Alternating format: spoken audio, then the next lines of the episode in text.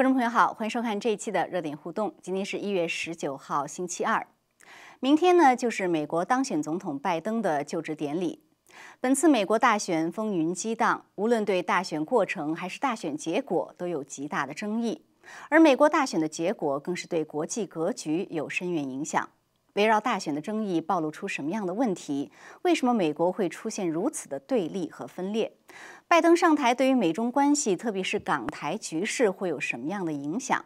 本期节目呢，特邀香港作家、著名传媒人陶杰先生来谈一谈他的看法和解读。陶杰先生呢，是通过 Skype 从香港和我们连线。陶杰先生，你好。 你好，你好。嗯，好，谢谢您参加我们的节目。嗯、呃，我想，呃，在美国的很多华人对您也非常熟悉，那在华人世界呢，也是很多华人对您很熟悉啊。嗯、那非常感谢您来，非常感谢您来跟我们分享您对美国大选的看法。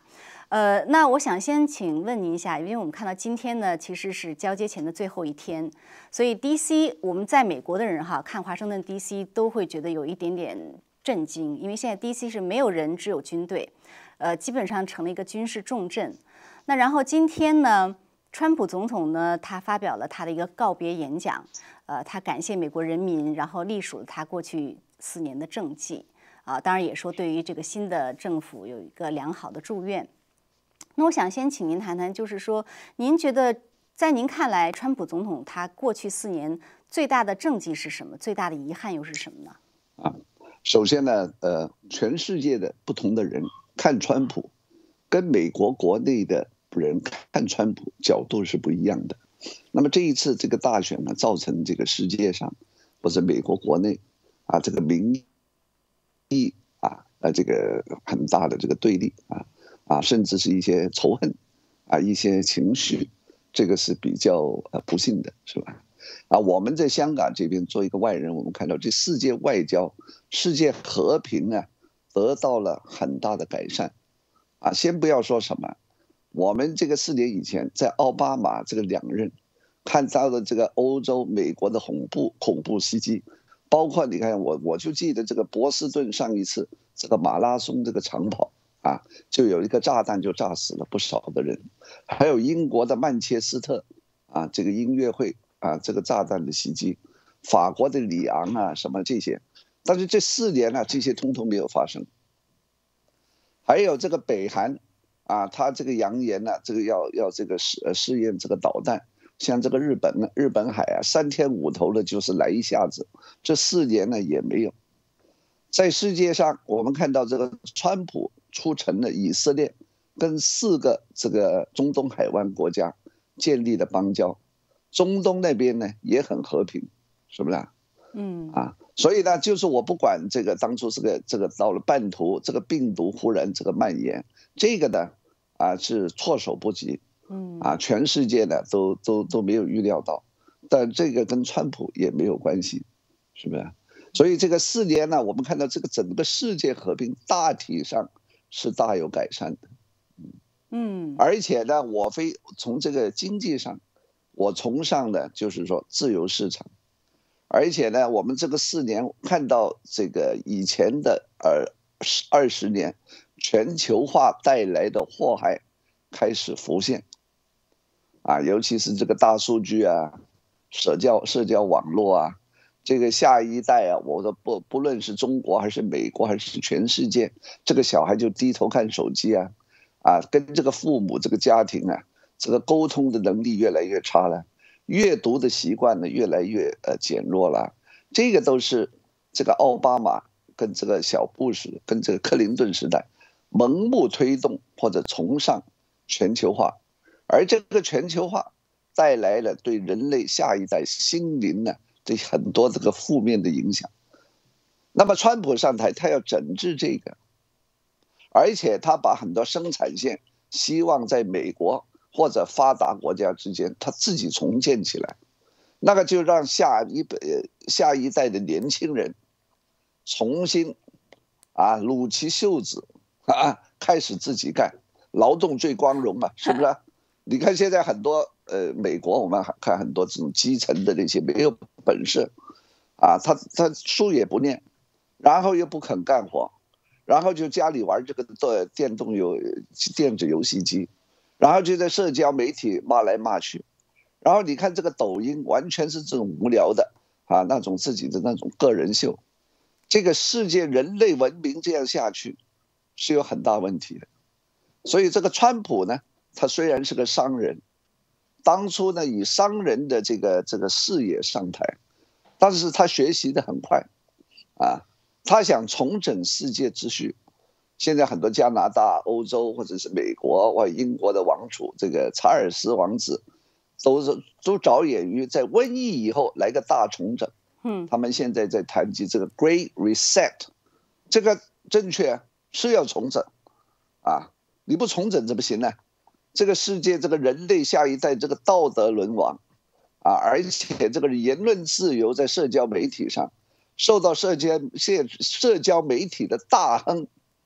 随便的封杀，啊，这些都是很大的问题，而且这政治正确，在美国的学术界、新闻界、演艺界，你表达的自由越来越受到限制，啊，这些呢都必须要重新肯定，而且这个川普后面他是代表了那个基督教的信仰。啊，这个基督教中西方宗教的信仰，在这个五年、十年以来，嗯，受到政治正确的冲击，啊，而且呢，这个下一代，啊，已形成这个信仰真空、道德价值的真空，啊，川普并不是一个非常理想的总统，但是川普这个这个后面他代表的价值观，我认为是拨乱反正的一股。正确的力量，啊，那照您这么说，川普做的事情还都是在您觉得是非常积极正面的事，那为什么美国国内这么多人反对他？用您刚才的话来说，甚至是仇恨他呢？啊，因为呢，我们这个看这些政治人物啊，啊，横看成岭侧成峰啊，是不是啊？远近高低总不同。啊，我还比方讲，在一九这个七八年、七九年，邓小平刚刚复出的时候，也有很多极左的在香呃，在中国大陆，也觉得这个邓小平是在扶庇这个修正主义、资本资资本主义路线，啊，也很仇恨他。在政治上，一个强人或者一个有争议的强人出现，必定引起争议。那么，那么川普引起的这个这个争议也可以理解。因为他这个人说话实在是太骄横，啊，他这个人实在有很多小事听不得人家的意见，啊，尤其是他这个人太人性，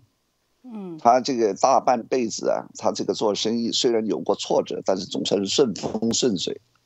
他把大公司的文化带到白宫，尤其是他把呃很很烦的事情。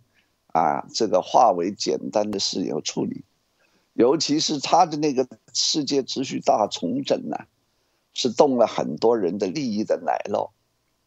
比方讲，他这个国防预算，他不，他拒绝通过，因为国防预算他认为缺少了对这个大数据、社交媒体、电脑网络的这个国家安全的这个考虑。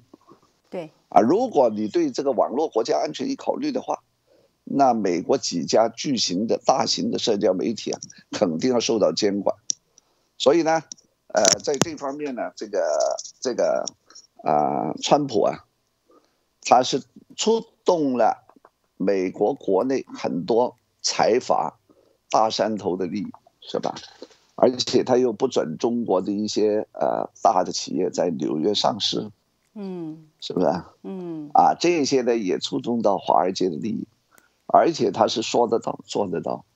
民主党呢不是看不到这方面的这个威胁，但是他们光说不练，或者连说都不说，这是第一。嗯，第二，这个川普这个人太相太相信自己的个人魅力，他不知道有时候很多这种选民啊，嗯，这个智商不是太高。比方讲，这个病毒在最厉害的时候，他就开玩笑。说往自己身上注射一点漂白的呃那些呃他原话好像不是这么说的吧？哎，他被人家把那句话抽出来断章取义，然后美国的主流媒体大书特书，我们一听就知道，即使他这样说了，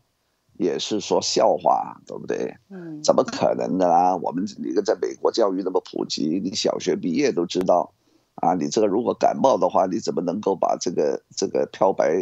呃，这个呃这个清洁液啊，把往自己身身上打呢？嗯，啊，小学六年级的，如果你妈妈跟你这样说，你都知道妈妈跟你在说笑话，是不是啊？啊，就等于说，呃，十二月二二十五号圣诞节，啊，你乖乖的睡觉，晚上这个圣诞老人会给你一包礼物，是不是？嗯，这些是逗着玩的，但是被断章取义无限放大，然后呢，一些缺乏这个幽默感的，或者生天生这个性格太严肃的，就觉得他轻佻，而且在那个关那个当口上。每天在死人，已经死了那个十几万人的时候，有很多，呃，失去了亲人的这些，呃，家人呢，听到这个这个，啊，川普这么说是会反感的，是吧？其实只要他这个四年，只要少发二三十个要命的推，他都可以连任。这些要命的推呢，推特呢就包括那些很轻佻的。啊，这种话包括对于这个麦凯恩呢、啊，啊，这个阵亡的这个美国的参议院对他的人生的羞辱，只是因为麦凯恩在移民问题上，在亚利桑那州在移民问题上跟他不一样。那人家毕竟是在越战的时候，为了国家付出很多的一个全国公认的一个英雄人物，啊，然后他就就在推特上骂他，这些都是有失风度的。如果我是美国的这些知识分子啊，如果看见他这个这些推特，啊，我是觉得反感的。这个这个呃呃，说说公平一点，是不是啊？嗯。啊，因为呢，每一个人对于川普都有不同的利益关系。嗯。啊，比方讲这个墨西哥，墨西哥总统为什么他支持川普？因为川普上台能够制止中美洲到美国的移民潮。像你从这个洪都拉斯、危地马拉这些中美洲国家的人要徒步进入美国，一定要经过墨西哥。你把我墨西哥变成了美国门口的一块地毯，如果你帮忙在这个边境上弄一道那个围墙，是不是啊？那我墨西哥总统谢天谢地。那现在这个川普一下台，拜登一上来，中美洲的人一听见，哎，这个美国好像大门又开了，于是两三万人就是说，呃，一家大小的又浩浩荡荡又经过我墨西哥进来，你不那那你不是对我开玩笑嘛？是不是啊？是。所以这个墨西哥的政府是支持这个川普的，所以呢，用不着这我说我认为在美国国内的一些反川普的左派，再加上他们自己马克马克思主义思想。社会主义思想这四年越走极端，嗯，啊，他们现在发动了一猎巫的运动，要在川普之后的这个华盛顿或者美国东西岸，对川普的支持者展开清洗，所以这个是一个非常危险而且是有毒的倾向。那现在我们要说明，我们不知道这些呼声呢是属于主流还是极少数。这是我们在，这是我们在世界上对美国大选存在一定的误区啊，这个认识存在一定的误区的原因。为什么？因为这个网络世界，虽然是极少数的声音可以放大，我们早就知道几十年来在美国极左或者是极右都是非常边缘的声音，但是极左跟极右如果利用网络的快速的传播，会让一些外面的人，香港啊，呃，台湾啊，中国大陆的人啊，瞎子摸象，就以为美国快完蛋了。等于我们这个香港这两年的动荡，两百万人上街，如果在社交媒体只外传的这些游行啊，或者什么有些街头的骚乱呢、啊，你们在美国也感到，香港是不是快入城了？当然，香港的状况是很乱。但是没有你们在外面想象的这么厉害，是不是啊？这是是全球化网络资讯呢，它带来的一些偏见，是不是啊？啊，所以呢，啊，这些极左的也好，极右的也好，经过本来是边缘的信息，但是它经过网络一传播，会让人产生误解，这种误解就会像滚雪球一样，在社交媒体的群组里头越滚越大，那变成了这个民意呢各走极端，中间的理性客观的存在的空间越来越狭隘。对，您说到这个极左的或者是这种左派的声音到底多少人呢？这个呢，我觉得也确实是可圈可点。因为前前一阵呢，我也采访了另外一个一些美国的人，他们说他们的人数，他们认为并不是那么多，但是他们声音很大。所以就是说，比如说，比如说你你看到这个呃，推特把川普的账号给关闭了啊，那我就看到有一个呃所谓的主流媒体吧，他下面做了个民调。他说：“你认为推特应不应该关闭美国总统或者说川普总统的推号？呃，这个账号，下面超过百分之五十，将近百分之六十的人说应该。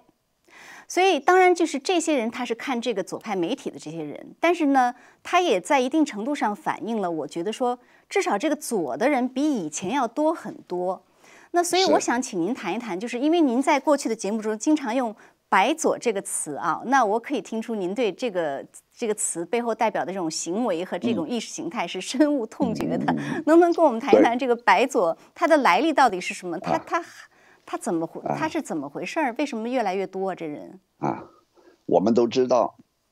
去了纽约看到美纽约的美国，并不是全部的美国，是不是？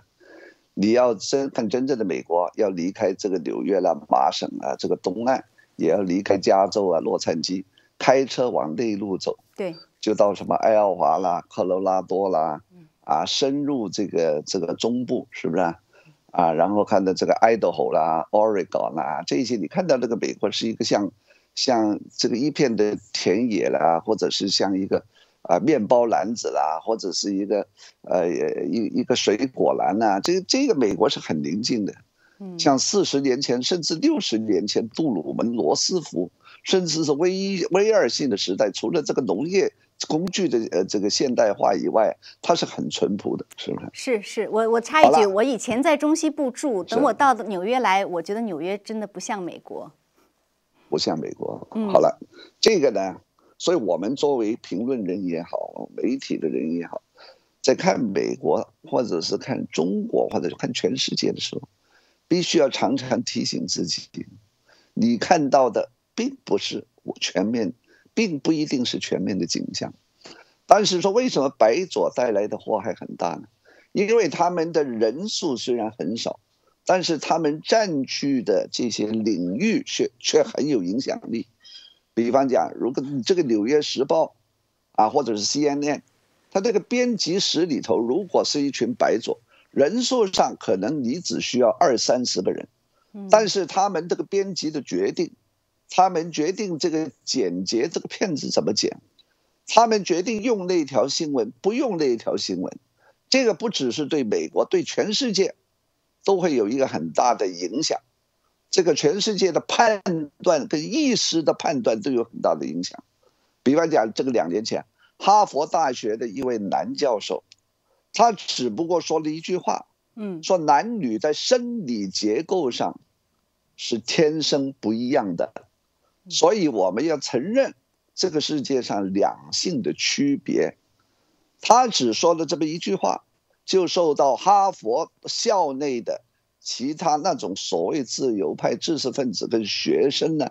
愤怒的声讨，而且弄得要辞职。嗯，你知道吧？这话虽然我们说这是哈佛，只是哈佛一家大学，美国有数以百计的大学，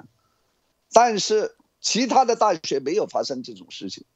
但是哈佛一个学校的校长，如果因为他这个言论上发表这个科学、客观的观点而被而被迫辞职，这就大事不妙。是，啊，而且伯克莱曾经因为不容许一些保守主义的一些人，啊，一些学者去进行演讲，把他的演讲给取消了。而且学生会还在那里造成了抗议的肢体冲突，嗯，啊，只因为发生在伯克莱这些名校，在世界上是有名的，包括对于我们中国很多的这个富裕的家长都有影响力的，啊，包括对香港、台湾的知识分子都有影响力的，这就带来非常恶劣的影响，是不是、啊？而且你拜登，我不认为拜登本人呢、啊，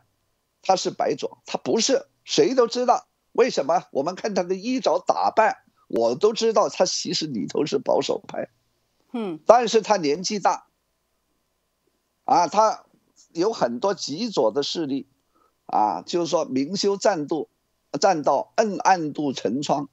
把这个拜登弄上去，然后呢，呃，就趁机啊，啊，就就就上台。所以这个拜登呢上来没办法，他现在没上台已经受到国内极左意识形态的压力，比方讲，就让八岁的小孩自由选择他这个性别的意识。是你明明生下来是男的，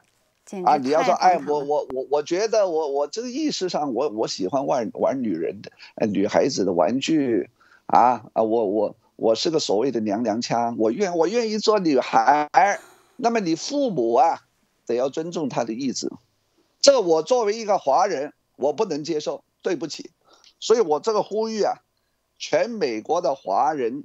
你要注意。美国不是说要多元文化嘛？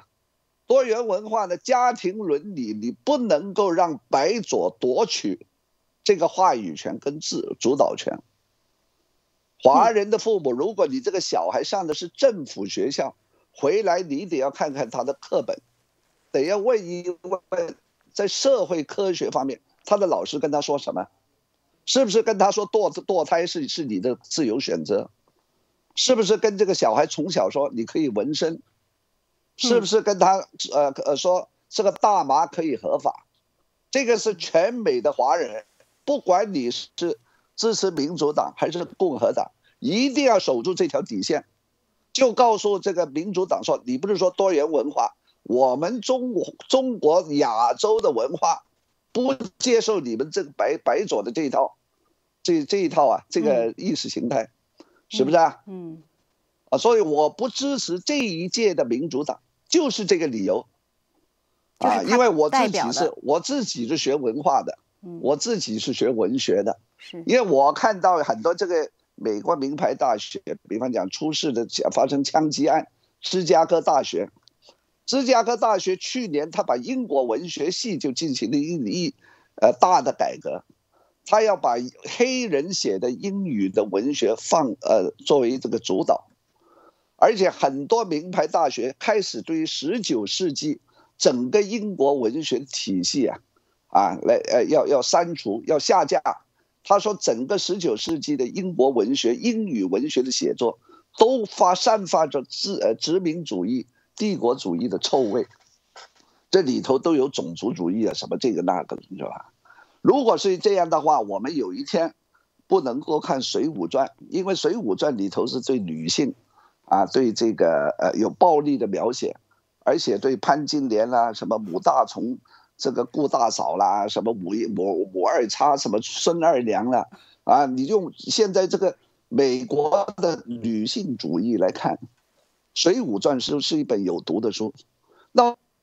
完全是一场带美国特色的文化大革命。哎，我正想说，美国特色的文化大革命本来没有红卫兵，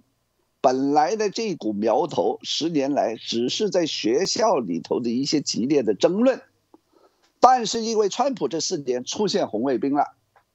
在美国大学校园开始你看见那种愤怒的喧哗，不让人家说话，开始斗争老师，斗争校长了。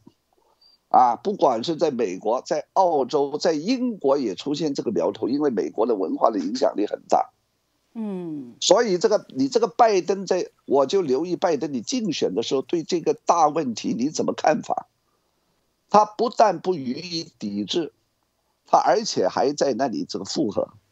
比方讲，你这个佩洛西，佩洛西对于民主的捍卫，我非常的呃这个推崇，啊，我很佩服，但是他国内。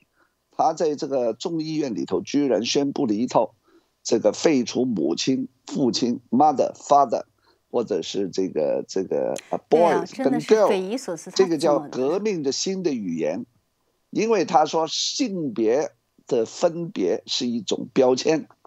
他要取消。您觉得他是真的这么想吗？他是真的这么想，还是受左派的压力？啊、这个我不，我他绝对不会真的是这么想的。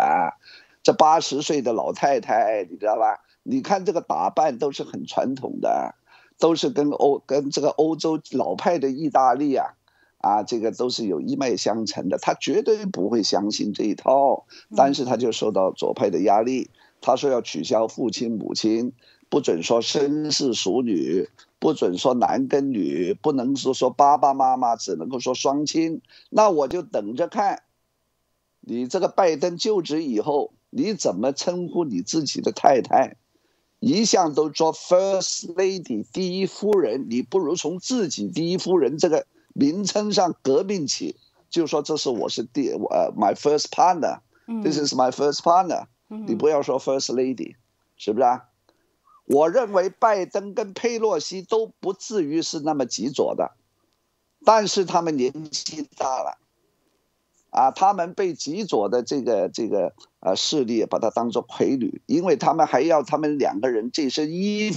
服、打扮、气质跟这张两张脸皮，告诉这些民主党里头的比较中立的、比较理性的人，我们没问题，把他他们的选票把他们。吸过来了，或者骗过来以后，你看马上这个 A O C， 你看马上这些黑命贵，已经等不及了，嗯，两三天他都不能等，都像这个拜登、佩洛西啊，一个在白宫，一个在国会里头逼宫了，啊，这个民主党这个众议员就说阿门，就说 A 们这里头就在 man， 他就说是男人，这个这个是笑话，他改成了 A woman， 那我认为这些都是政客。他不一定是真心的，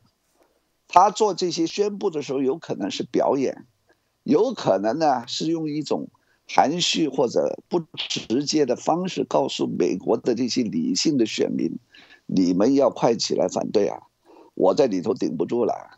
因为这里头有政治压力，我非得要这么说啊。对不对？无父无母啊，都叫双亲，你们觉得妥当吗？你们觉得不妥当，你们要。发生，这这但是现在我们看到 silent majority， 这些比较保守派的这些呃基督教徒或者这些以常识啊，对这个标准做人的不敢说话，因为他们怕一你一说话就被标签成川粉，川粉就是法西斯，因为这个标签的话语权在这些大学跟媒体手里。所以这就是我的一个问题，就是为什么美国人任由这个极左的势力强大到如此的地步？以前还只是一个不同的意见，现在呢，他连不同意见都不让你说了。以前他可能就说啊，我是这么想的，他把一系列离经叛道的东西提出来。现在他说你不符合我，你就是不对，你就不能说话。所以他在让对保守派这些人消声。那为什么他这个极左势力越越来越强大？为什么很多就是美国人很多说美国的这个？呃，建国的理念啊，传统啊，为什么很多以此为自豪的美国人，他不能去坚守住自己的阵地，而是屈服或者妥协呢？首先是我像我刚才说的，名牌大学、主流媒体、好莱坞这三块思想价值观的阵地都沦陷，嗯、就还是把他们掌握了，他哎，他们掌握了言论。他们掌握了创意，他们掌握了电影电视，他们掌握了报纸杂志跟社交媒体，就是说他们的声音很大，这是第一。第二，在西方自从文艺复兴以来，尤其是两百多年的法国大革命以来，世界潮流浩浩荡荡，一直是向着人权、平等、自由的方向啊啊没有改过道的。那你一说到人权，这个世界上永远有受压迫的少数的人，啊，自从这个黑奴解放以后，这个还有这个妇女，妇女解放以后，啊，得到平权以后，在工作单位里头还有同性恋者。好了，同性恋呢，他们发了声，啊，他们这个受到尊敬了，受到尊重以后呢，那还有这些变性人，所以他们一直啊钻牛角尖。越转越越小，非得要找出一些被压迫的对象，然后呢就一起就替他们发声，是不是啊？啊，但是一些主要的大问题，比方讲西方世界的伊斯兰化，嗯，这个这些呃伊斯兰化，这个通过这个少数族裔的这个移民欧洲，然后呢他们的这个呃文化这个宗教的影响这个扩张，导致其他的基督教文化的灭生，渐渐这些西方自由主义变成认为理所当然，就是说他们疯了，这是我们也不能说他们疯，他们这个思想越走极端，嗯，这是一种社会科学规律。这个我们看这个中国的文化大革命的时候曾经发生过，嗯，一七八九年的法国大革命的时候也发生过，是在十九世纪中呃末的巴黎公社以后，啊，这个社社会主义的思潮本来这个涌现的时候，它这个动机是好的，都是为看见了工业革命带来的贫富悬殊，他觉得财富集中在工业家少数人、贵族少数人的手上是不正常的，然后他提倡这个财富的平均分配，这个意念呢都是善良的。但是我们看到这个巴黎公社以后，马克思的这个《资本论》写出来以后，就发生了巴黎公社的这个暴动，然后然后又滋生出这个这个无政府主义，无政府主义呢，然后又滋生这个共产主义，然后这种极左啊啊，就是一种虚无虚无主义，到最后，啊，就是要找斗争的目标，这个斗争目标找不到以后，他会找任何意见分子，这个看法跟观点跟你不一样的，然后把你放大，成为一个仇恨的对象，一个消灭的目标，啊，这个这个就是极左的规律。我们两百年来在各个不同的世界、不同的地方都看到。好了，为什么今天发生在美国身上？因为美国隔着一个大西洋跟欧洲，跟亚洲隔着个太平洋，两百多年来，他从来没有爆发过真正的社会主义思想运动。就是说，美国两百年来都是洛克菲勒、哈默，啊，这个福特这些重型工业的呃资本家控制了整个呃美国的经济结构。美国是从来标榜我们是要自由市场的，在美国 ，socialism 社会主义这个名词啊，虽然同样在英语世界，但是在美国的词汇里头一直是负面的，直到今年。直到今天。好了，再加上在美国确实，你们看这个医疗保险、医疗福利、政府医院这一块是不完善的，跟加拿大比，加拿大你刚才我们在开以前，你问问加拿大跟美国有什么不一样？这就是不一样。美哎，在加拿大呢，又是在这个医疗是非常有社会主义色彩的，嗯，他这个医生全是公务员，是你几乎不能私人执业，但是在美国完全相反。好了 ，socialism 社会主义这个在大西洋的北啊北岸，在北欧，跟着在英国、在法国、荷兰、德国，它有一个执行实行的一个一个很长的基础。啊，它有北欧特色的社会主义，税很高，但是税很高的话，就对于这个呃市场经济啊啊就形成某种负面的作用。但是美国不同，为什么很多人要喜欢美呃移民美国？嗯，去了这个纽约，看到自由神像神像，觉得很感动，因为美国自由是自由是什么自由？第一是言论自由，第二是市场经济自由。第三是一一向是崇尚小政府，政府管得越少越好，所以就放开了。而且因为美国国土面积很大，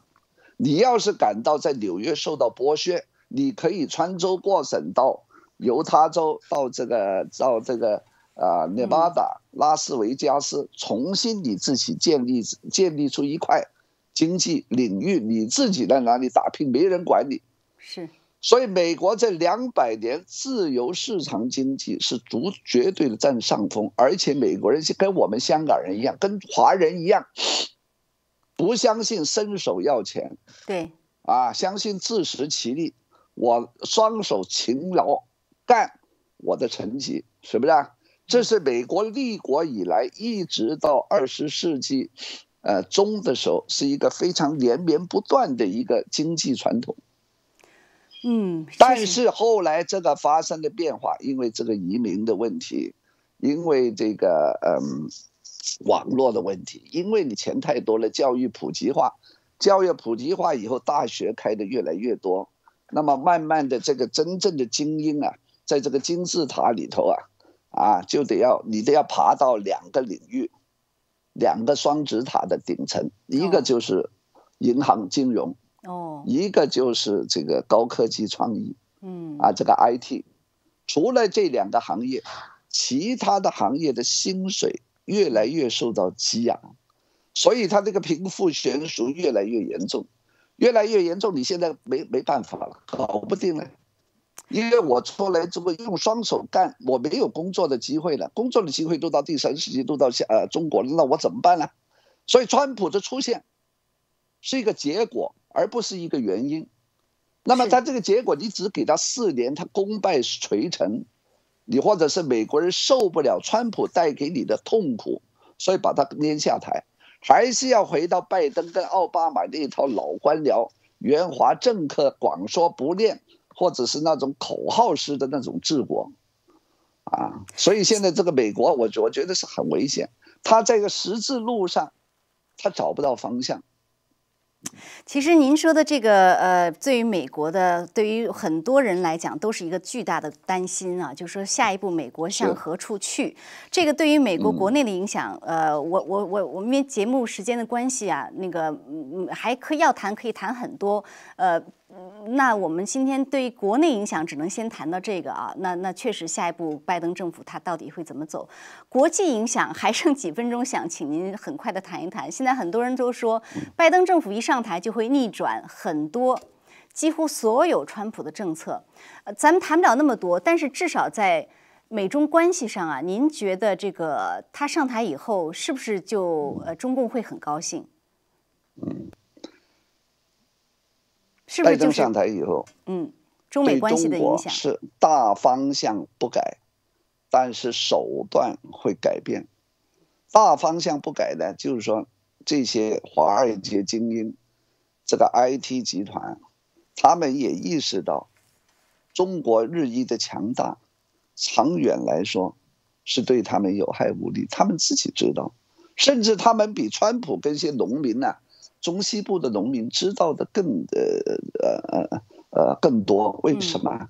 你跟中国直接做生意是你自己说的，知识产权啊就被他们抄袭啊！你去问问这个盖茨啊，啊啊，你会去问问这个波音客机啊？你卖出一个客机啊，到中国把你大卸八块，然后每个零件呢啊，啊来来来看呢、啊，然后来仿制，他们自己是知道的。而且如果在后面是犹太人的话，他们不是傻瓜。犹太人是不会把自己的命根呐、啊、双手卖出去，然后呃就数眼前的钱的，嗯，是不是、啊？这个他们比川普本人呢、啊、了解的更多，但是他们以为自己很聪明，对啊、他们认为在这个在这，他们认为在谋略心机的计算方面，我是比你中共啊更精，他认为是这样。是不是？嗯，所以叫盖茨呢？我读过一个评论，曾经对内部的员工说：“我知道中国人在抄袭我们的东西，我们故意让他抄，我放手让你抄的，都是我认为你抄了过去对我没威胁的，都是一些过时的产品。我真正好的东西，我锁在这个，呃，这个这个藏经阁里头，你这个手够不着。”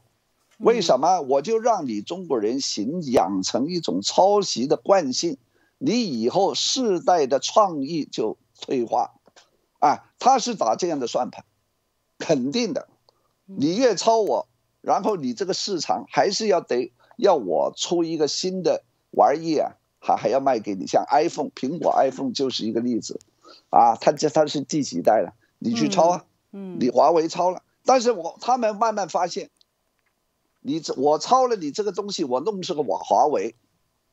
啊，第第一，我慢慢呢把你赶出我中国的市场，或者我用我抄来的东西把你边缘化。对。第二，我这个抄来的东西，我绕到你后面，抢你这个第三世界的市场。是，对不对？所以这十年来、二十年来，慢慢西方的这个高科技界看见了这个趋势，所以他们算来算去还是利益。嗯，所以呢，拜登呢代表他们作为一个前台的管理者，是不可能对中国采取软弱的啊，你进来啊，好啊，好啊，你给我，你给我儿子多少钱，我我把美国多少利益打包卖给你，这个的可能性很低。不会的，嗯，嗯，是吧？所以呢，这个说来说来说去是利，所以呢，这对台湾、对香港，整个大方向，美国现在拜登跟川普是一样，哎，但是这个手段，因为他到他们自己到底是什么知识分子啊、精英啊、读书人，对不对？嗯，他们觉得你你这个呃呃干得太粗野了，啊。应该让我们来，我们来斯文的一套，是不是、啊？那他斯文的一套在过去几十年都没有没有没有起作用啊。那有很多的原因，比方讲、嗯、那个时候的这个危机感没有今天这么厉害。嗯。哎，尤其是我不单是我们看这个奥巴马，他这个第一任跟第二任对中国的已经有一些变化了。在第二任的时候就开始，第一任的时候他讲这个叫 smart power。啊，巧实力，这个就是针对美国的呃呃对手的。到第二任，这希拉里跟他说要重返亚太，啊，虽然他们这些人呢、啊、光说不练，或者是没有这个魄力，但是他到底看清这重返亚太为什么大事不好？嗯，啊，所以这个川普其实一上台，也是很强力的继承跟执行了重返亚太。这个外交政策，所以这在这一方面是无缝交接的，所以我们看这个美国的政治，不要情绪化，不要黑白二分，啊，不要盲目的相信一个是好全是好人，一个全是坏人，嗯啊，是不是？嗯，所以呢，呃，这个这个是因为也不是因为说这个美国民主党啊特别爱啊，不是说川普跟蓬佩奥特别爱蔡英文。他们跟台湾加强关系是出于美国战略的利益，也不能说拜登讨厌台湾，你知道吗？因为台在美国的眼中，如果台湾保不住，你要想想，全世界都看着台湾抗议很成功，台湾是个亚洲的一个很善良的民主呃这个这个呃政体，嗯，你美国口口声声几十年都说。我有一个台湾关系法，如果台湾明目张胆在这个达尔文的森林里头被中共一口吞下，你美国无能为力。要我是美国的白宫的主任，我想以后我在这个世界上如何能当世界警察？是北韩怎么看我？伊朗怎么看我？俄罗斯怎么看我？是不是、啊？嗯。所以在美国的眼中，台湾的意义就是。你既然说这个地方是你西太平洋的一个战略的一个要冲，是你美国太平洋利益的一部分，就你给我守住。我说一句俗一点的，就是你既然是台湾说，你说台湾是你的女人，你自己的女人你保不住，你还是男人吗？是不是、啊？嗯，对不对？我就把它简单化的来说。了解了解，是不是、啊？所以呢，这个美国不是就中国人会想到这是面子，这不。不是纯粹是面子，是非常实际的利益。如果美国知道，如果台湾保不住，那个是完全宣告美国甚至西方的这个世纪的完全的结束。好的，那陶杰先生，因为我们电视直播，所以时间上只能先到这里了。啊、非常感谢您。其实这个很多问题想问还没办法，没办法问啊，啊只能看看下次有机会，希望再跟您做一个对话。谢谢您，陶杰先生。谢谢谢谢。好的，谢谢谢谢。好，那先这样，再见。谢谢。好，嗯、好那观众朋友。谢谢好的，观众朋友呢，我们今天节目也先到这里了，感谢您的收看，再见。